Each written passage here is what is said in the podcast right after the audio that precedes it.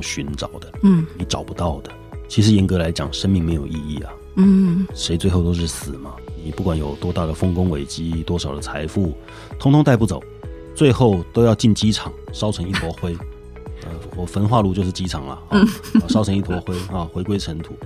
可是呢，生命的过程它有意义。那生命过程当中的意义呢，必须要你自己去赋予。用什么赋予？用创造。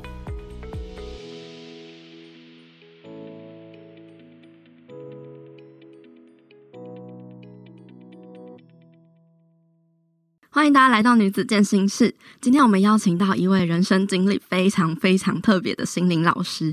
想先跟大家说在前面，就是我们并不是在讨论什么宗教派别，因为这位老师呢，他曾经在十多年前人生最黑暗谷底的时候，已经想要轻生的那一天晚上，打开电脑文件呢，写下对神的抱怨，结果真的就得到了神的回应。这个跟神的对话的过程，出版成一系列的书籍，《老神在在》，感动了上万人。那从此呢，人生有了大。大翻转，我自己也是因为看了他的书籍还有故事而深深的被触动，于是呢就邀请他来到我们的节目，分享这个特别的人生故事，以及在我们这个后疫情时代下要给大家的身心灵处方。好，那我们就马上来欢迎今天的来宾谢明杰老师。Hello，佩佩主持人你好，听众朋友们大家好，我是谢明杰，呃，我是老神在在这本书籍的作者，那、也是一个有执照的催眠师。那这过去十多年来呢，我都固定的会在脸书上面分享我自己的一些灵性感悟啊和生活点滴。我的故事呢是发生在二零零八年的五月一号啊，距今已经大概快十三年了哈。嗯。那那个时候呢，我的人生呢面临经济崩溃、亲情的分裂，还有爱情的挫折。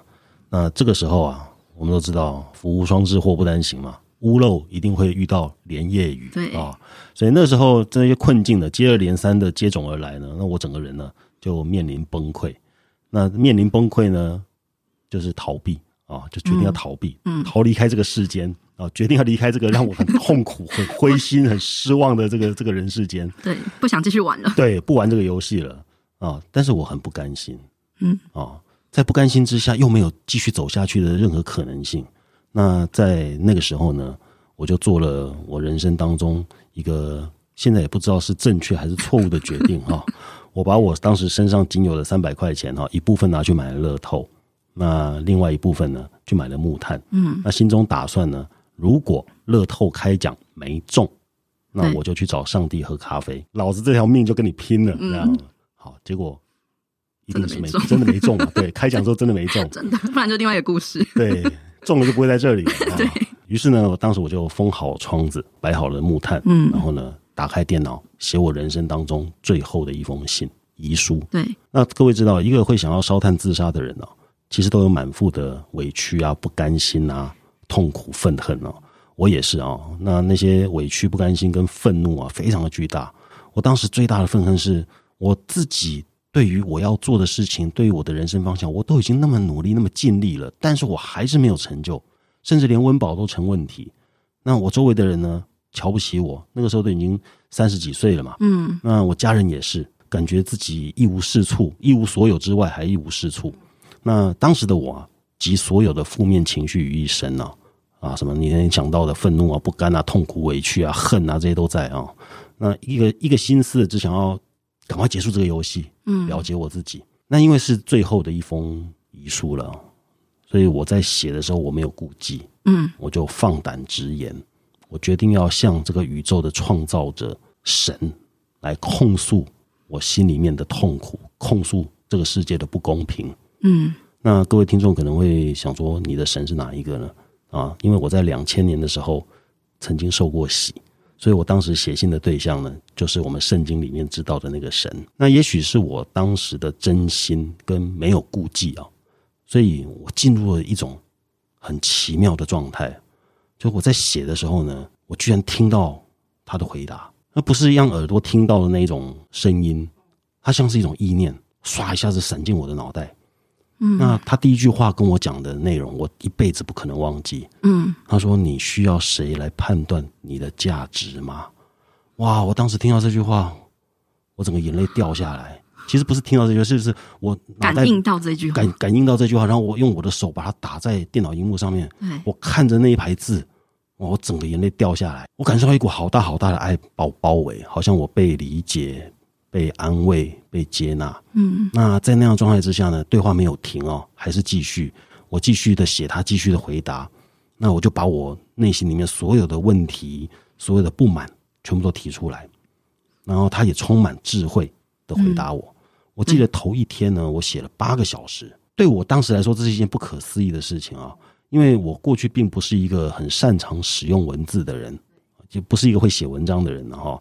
那更不要讲说那里面的文字是这么的充满哲理啊、温暖啊，然后又充满智慧。那我睡了一整晚上之后呢，隔天我再把电脑打开来看，我发现我看不懂自己前一天写的东西啊，因为那个超出我的脑袋的理解。那就这样子一问一答的，持续了二十八天。一共写出了十二万字。我这边再跟各位分享一个我当时遇到的状况。当时我那二十八天里面，其实我是身无分文的，冰箱也是空的。哦，对，因为那仅剩的三百元花完了，对，什么都没有。可是，在那二十八天里面，奇怪，就有很久不见的朋友，忽然之间经过我家楼下，嗯，打电话来给我说：“哎、欸，我这边有两包冷冻水饺，借你家冰箱放一下好不好？” 忽然就有一个亲戚来跟我讲说：“哎、欸，我要去。”大卖场买东西，你有没有你你有没有缺什么？然后有一天我去刷我的账户，嗯，居然莫名其妙多五千块。嗯，我后来才发现，原来那个是我爸他会给我五千块的。在那二十八天里面，其实发生了非常多不可思不可思议、很神奇的事情，让我活了下来，然后完成这些内容。在后来，我花了一整年的时间啊，把它读懂，因为原本。写出来的内容我自己是看不懂的，这这很妙的感觉。我自己的手写出来，但是我自己看不懂。花了一年，我把它读懂之后，我发现哇，我整个生命改变了，由里到外。我那个时候才彻底的明白，什么叫做当你改变了，你的世界就改变了。那一年你就一直反复的读，没有读别的东西，嗯，就一直在读。对，那个时候的这本书不叫老神在在。那时候这本书也不是现在各位看到在书店里面的样子，它就是几张 A4 纸影印出来，然后用一个鲨鱼夹 夹起来，然后就这样我就每天翻，但那一年都被我翻烂了。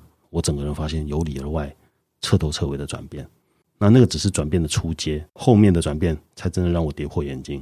哇，那老师可以跟大家分享一下，说你在就是经历这一件事情之前是。怎么样的人？然后你为什么会变得就是身上只剩下三百块？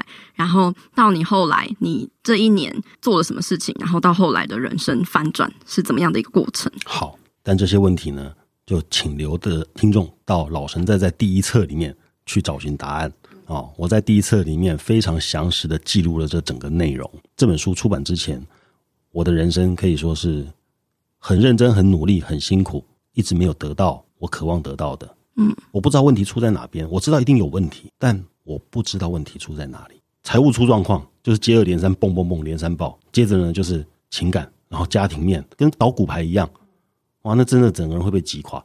所以后来我有接触到一些，呃，他们在人生遇到很低潮、很低潮，呃，甚至要自杀的人，我都能够特别理解，嗯，他们的心情，那种无力感，那种无力感，那种落寞，那一种。边缘那种痛苦，那种四面楚歌、孤单冰凉的感觉，我完全可以体会那种感受。所以，我我在面临一些社会上的人事物的时候，我会比较倾向于站在弱势的那一边。嗯，因为我就是从他们那边过来的。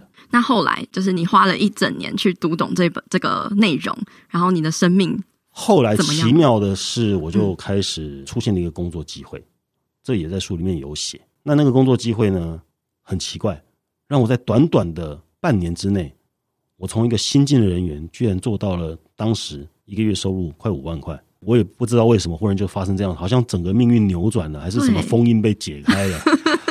对，然后我就去上班，本来是没想要去做了，后来居然应征上了，嗯，然后半年之内收入就达到当时快五万块的水准，不可思议。结果一年后公司倒了，可是在我最渴最渴的那个时候，那个薪水它解了我的渴。那么在一年之后呢，某一天我在网络上面认识一个朋友，他很辛苦，跟我哭诉他的情境，嗯，哦，就是带三个小孩，打四份工，压力很大，巴拉巴拉。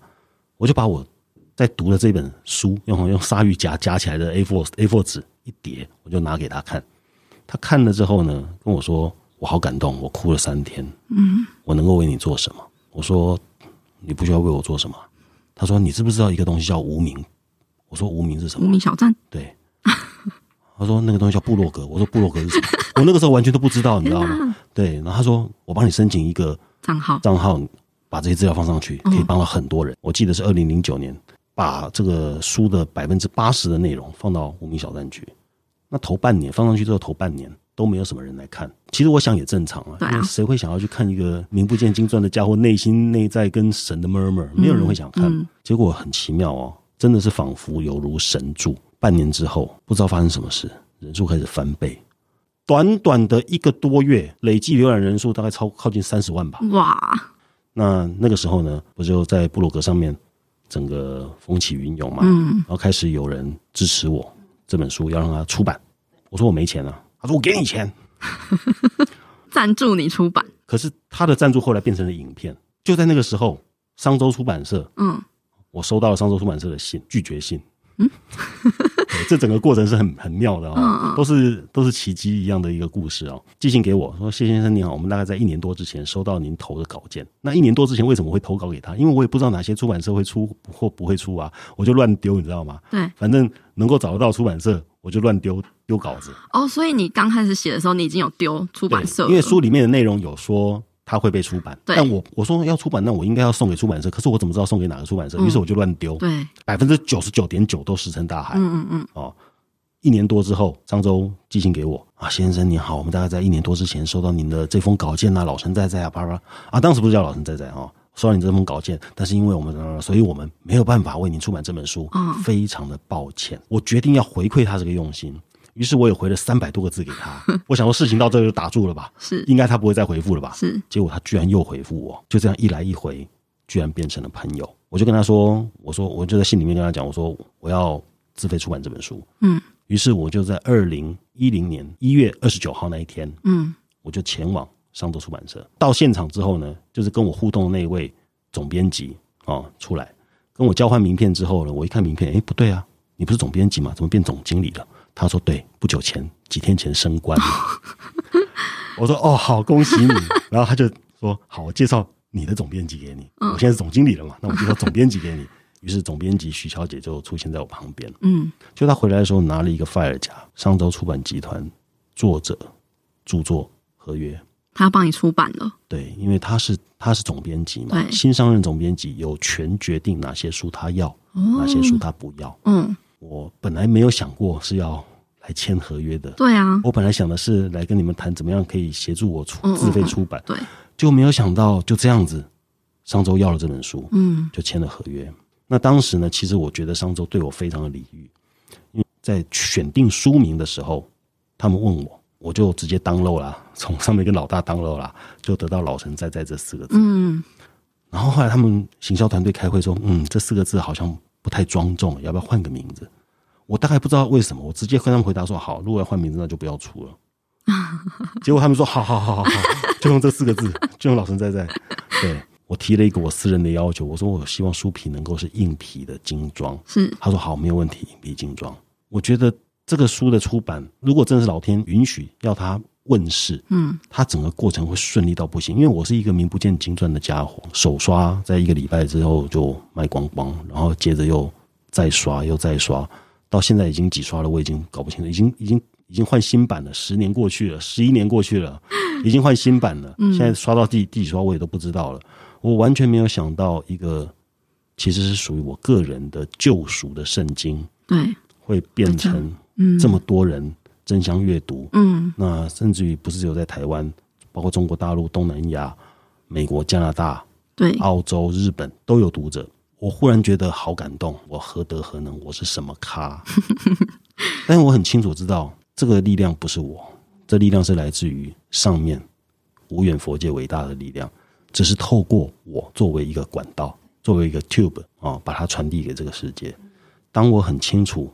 我自己的身份跟角色之后，那个大头针就不见了。嗯，大头针只是其实只是一个玩具，你知道？真的，就好像我刚得到一个新的无敌铁金刚，耶，秀给你看，那种小朋友刚得到新玩具的那种兴奋度。对，其实就是不成熟。嗯，哦，那当你了解自己的角色，对，你就不会再玩那个玩具了。是，就是会谦卑了。对，不一定要谦卑，就是你会进入一种不卑不亢的状态。嗯、是是，好，所以就是其实大家也可以去看看这个老神在在这个系列的书，因为里面真的是。大家这样听可能会没有什么感觉，但是真的去看了那个对话，会觉得就是真的不像是我们脑袋可以写出来的东西，就真的是非常有智慧。特别如果你知道当时的我是一个什么样的状态，当时我是一个业务员，我每天想的就是怎么样把你的把 把你口袋里面钱变到我的口袋里面来，怎么样把我的商品送到你的口袋，然后咱们俩最好老死不相往来。我当时就是这样的业务员，对，如此的功利，如此的市侩。我哪里会想要去写一些跟哲理有关、什么爱啊、什么跟智慧啊、什么光与爱的？不可能，给我钞票，其余免谈。钞票比较实际。对，当时的我就是这样的人。嗯，所以我才会说，当这个这些文字从我手流泻出来的时候，我是说不出话来的。我我是很震惊的。对对对啊，嗯，他根本不是我，他不是我。到底你你是谁？对，然后你在里面你是谁？快出来！拉链拉开，你在哪里？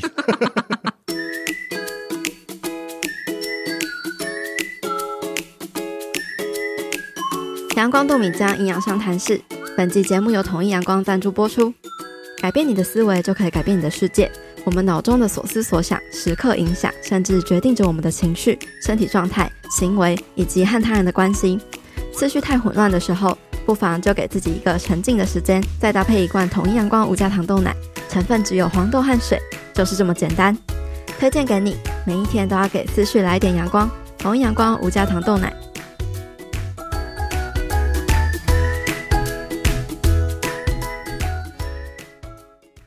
假设，因为其实就是每个人啊，可能都会在人生中不免遇到受困，可能像当时老师那样子的状态，就是觉得哦，生活受困了，然后觉得很迷惘、彷徨、焦虑，找不到生命的意义。那你觉得会给这样子的大家给什么样的建议吗？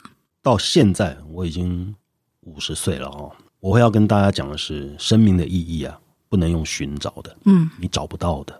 其实严格来讲，生命没有意义啊。嗯，谁最后都是死嘛？你不管有多大的丰功伟绩，多少的财富，通通带不走，最后都要进机场烧成一坨灰。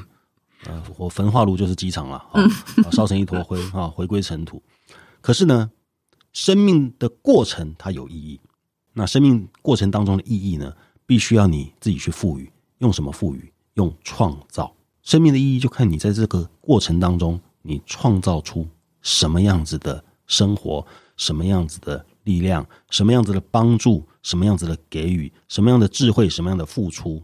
真正生命的意义是，你能不能够成为一个 gift，成为一个礼物给这个世界？礼物有各式各样嘛？对，你也可以送一栋房子给别人做礼物，你也可以送一朵小花做礼物，都是礼物，各式各样的。但你能不能够成为那个礼物，成为那个帮助别人、帮助这个世界的礼物？这个世界分很多种人，但概率可以分两种人。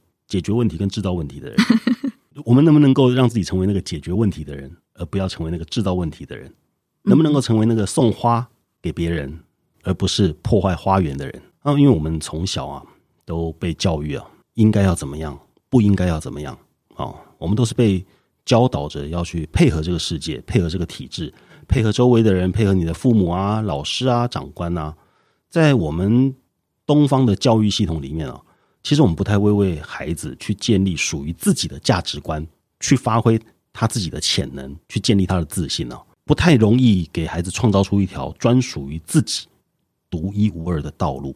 简单的说，就是我们并不鼓励孩子们做自己啊。那因为我们毕竟都是受到中国儒家思想的影响嘛，哈。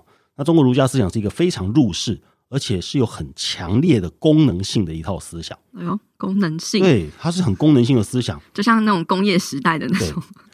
你看啊，它借由一套那个父父子子、君君臣臣这样的一个思想体系，去维系在封建制度下面的一个那个政治体制，跟封建体制下面的家庭。你看，在家庭也是小朝廷一样嘛，嗯，对不对？爸爸就是皇帝嘛，对，对不对？哦，就是这样子一个一个一个一个系统。那在明治未开的那个封建时代里面呢？这一套思想很管用，真的是非常管用，因为它确实绑牢了人跟国家以及和家庭之间的这个关系，嗯，建立秩序，对，建立秩序。嗯，所以儒家思想啊，在中国几千年来啊，一直都被皇帝所采用。嗯，因为它真的很好管，很好用啊。对，听话。对，我要你不能够尽孝，是哦，一孝作忠啊，为国家捐躯啊，你就为国家捐躯了，多好用，对不对？那这套制度系统呢，把一个人呐、啊，都变成了心甘情愿为国家奉献，都变成工具人。所以你会发现，东方的小孩啊，东方家庭他们在教小孩啊，嗯、对你刚刚讲对了，嗯、听话，嗯，第一个就要求你听话，对，听话才是乖，不听话就是坏。国外不是啊，国外不听话，哎，这个孩子很有创意哦，嗯、很有主见哦。嗯，在东方国家，你不听话，你就是烂小孩，叛逆。对，你 Q 杠没路用，听话才是对的，不听话就是错的。其实“听话”这两个字就是封建遗毒啊，就是没有人告诉你，你该听你自己的话，就不敢犯错了，不敢犯错，出现很多东方人特有的性格跟文化。问题都来自于封建社会，嗯，里面的儒家教育，哇，真的影响很深远，才会有人讲说啊，儒家思想就是愚民政策，可是听起来很有智慧，对不对？嗯、你听那个子曰、孟子曰那些，好像很有智慧，其实他整套都在洗你的脑。就我们从小就是读这些长大，对，所以你看你从小是不是也经历了很多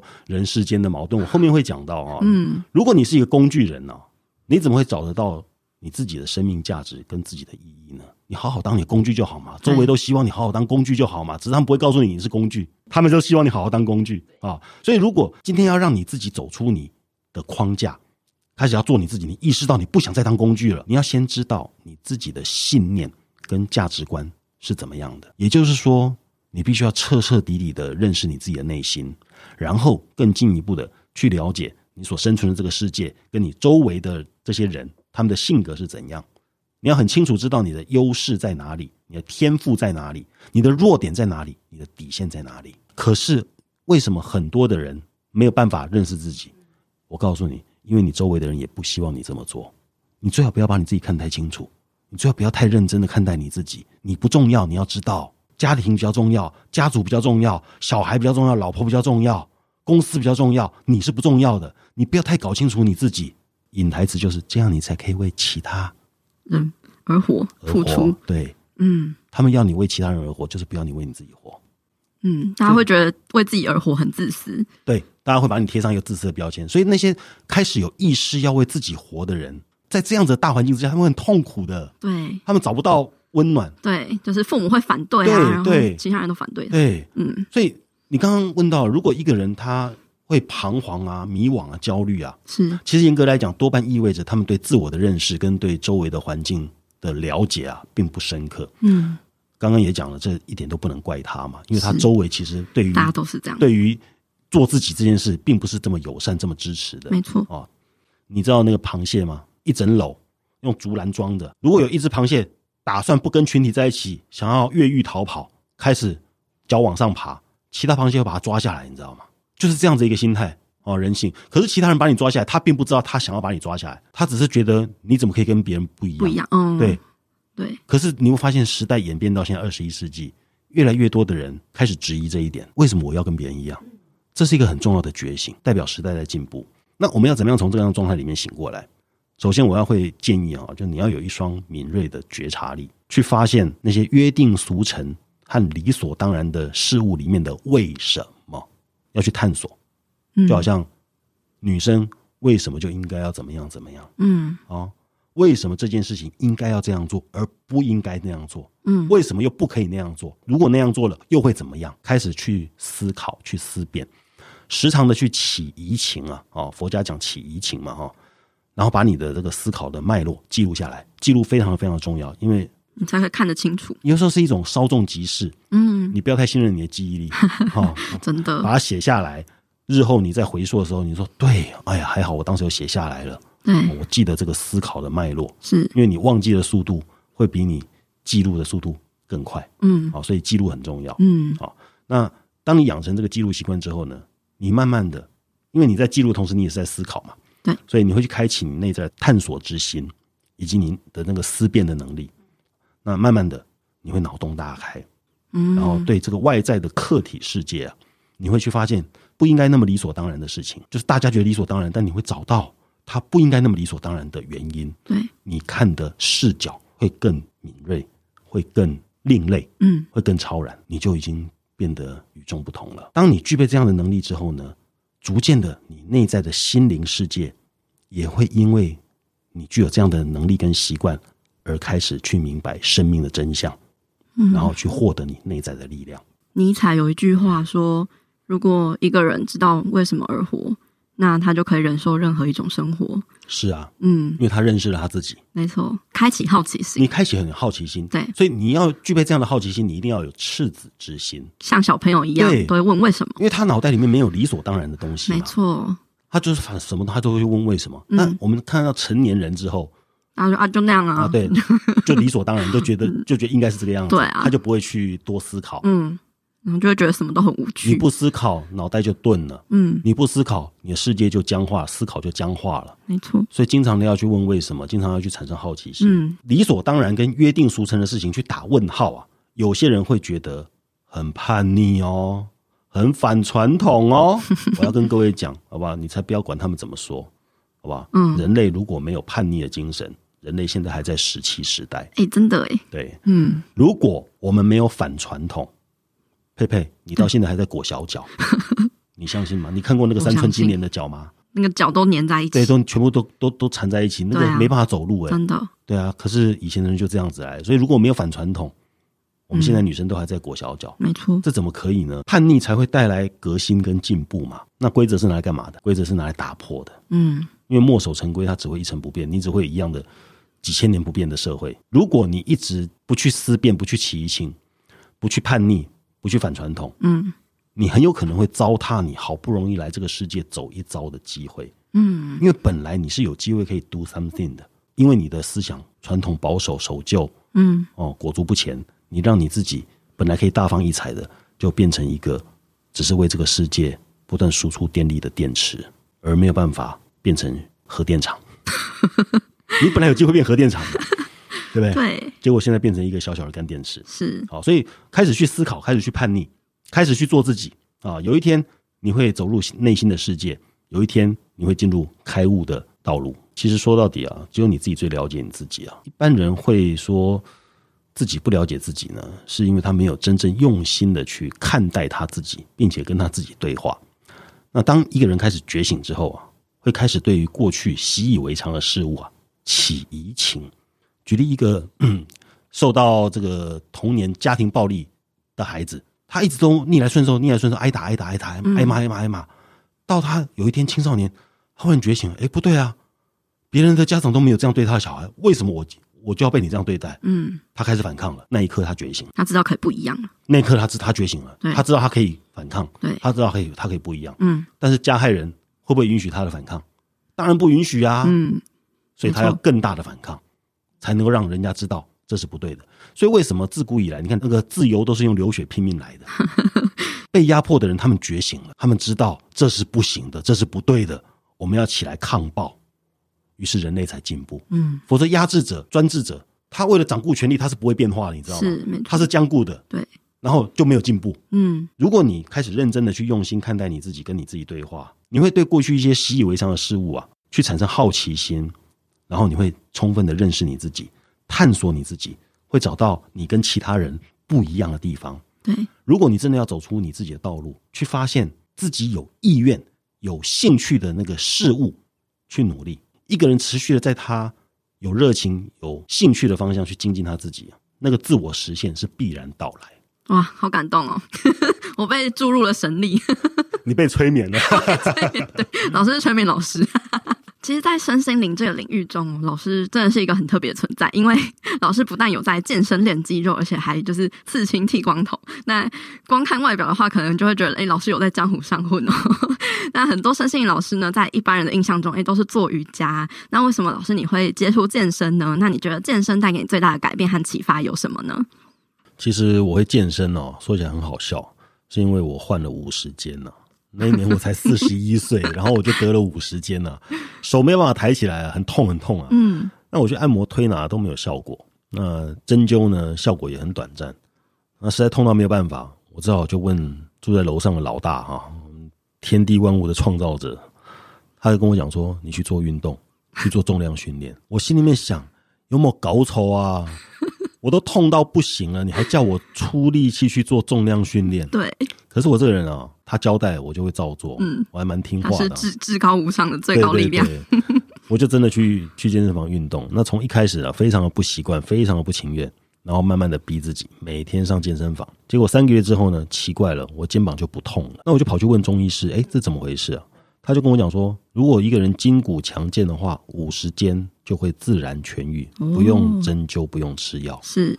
那那个时候，因为我已经运动了三个月，已经养成习惯了，所以加上身材也发生了变化嘛，哦，所以那个肌肉量增加，那整个线条变得很好看，嗯，已经不再是三个月之前的那个瘦皮猴样，嗯，就这样子一路这保持这运动习惯七年之久，哇。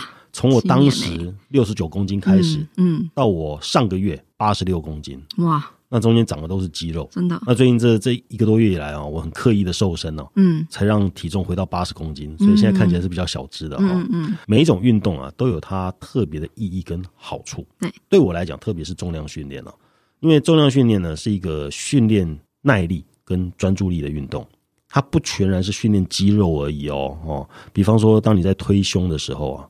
你在训练你的胸肌、胸大肌，你必须要集中心念、全神贯注，你才能够把那个挂满杠片的那个横杠啊推上去啊。嗯，你这中间不能够想东想西啊，啊，不然你就失去专注力啊，你会推不上去。因为注意力它是有重量的，嗯，你的注意力分散了，你的力量就分散了。这重量训练对于耐力的增加，它的影响是很大的。我说的不是肌耐力啊，是心灵的耐力。嗯，那一般人呢，很容易有惰性啊。也不容易自律啊。那一个带有明确目标的重量训练呢，会帮助一个人自动自发、自我约束。例如，什么时候该吃，什么时候不该吃，什么呃什么东西可以吃，什么东西不能吃，什么时候要做运动，要做哪些部位，强度到哪里，嗯，哦，这些都是要注意的，因为你有目标嘛，所以这些你就要很清楚的去了解。那重量训练帮助一个人针对目标呢，来进行高标准的一个自律的行为，而且在这个过程当中呢。培养了耐力跟心灵的专注力，嗯，对，这是运动我一点小小的认识跟见解，对。啊，那因为它也在我身上也发挥了巨大巨大的影响力啊。那当然很很夏天的时候，我会穿的比较比较凉快嘛，是。啊，那有时候就露出刺青。我身上刺青啊，其实它是一个生命的记录，嗯，哦，我跟我自己下承诺，说我每写一本书，我就会在身上加一个刺青。那因为刺青是一辈子了嘛，它没办法让你后悔的，嗯、没错。所以最好是你生命当中值得纪念的重大事情，嗯，或是有特殊意义的事情，嗯。所以每当我看到我身上刺青的时候呢，他都都都在提醒谢明杰你是谁。如果哪一天。我被拍到不堪的影片，要知道是不是我？很简单，头头可以换嘛，对不对？因为现在有那个可以把头换掉了嘛，对不对？嗯、你只要看我身上刺青就知道。嗯，我不相信他连身上刺青都能复制，真的，真的。我们说那个那个什么人工智慧，对对对，那个换脸的，对，换脸可以换，但是刺青他应该没办法换，真的真的。所以如果真的有出现刺青，那应该真的就是我了。所以你看，这个刺青是不是让人没办法做坏事？没错，对，你走到哪边，人家要知道你。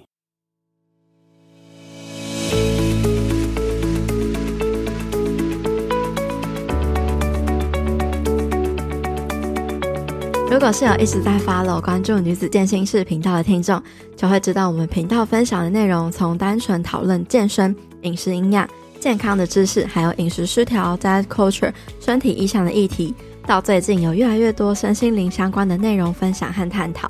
其实就像之前分享的《哈佛医师教你唤醒自愈力》这本书中提到的，外在的一切现象跟结果，都是你内在的信念、想法，还有潜意识的投射跟显化。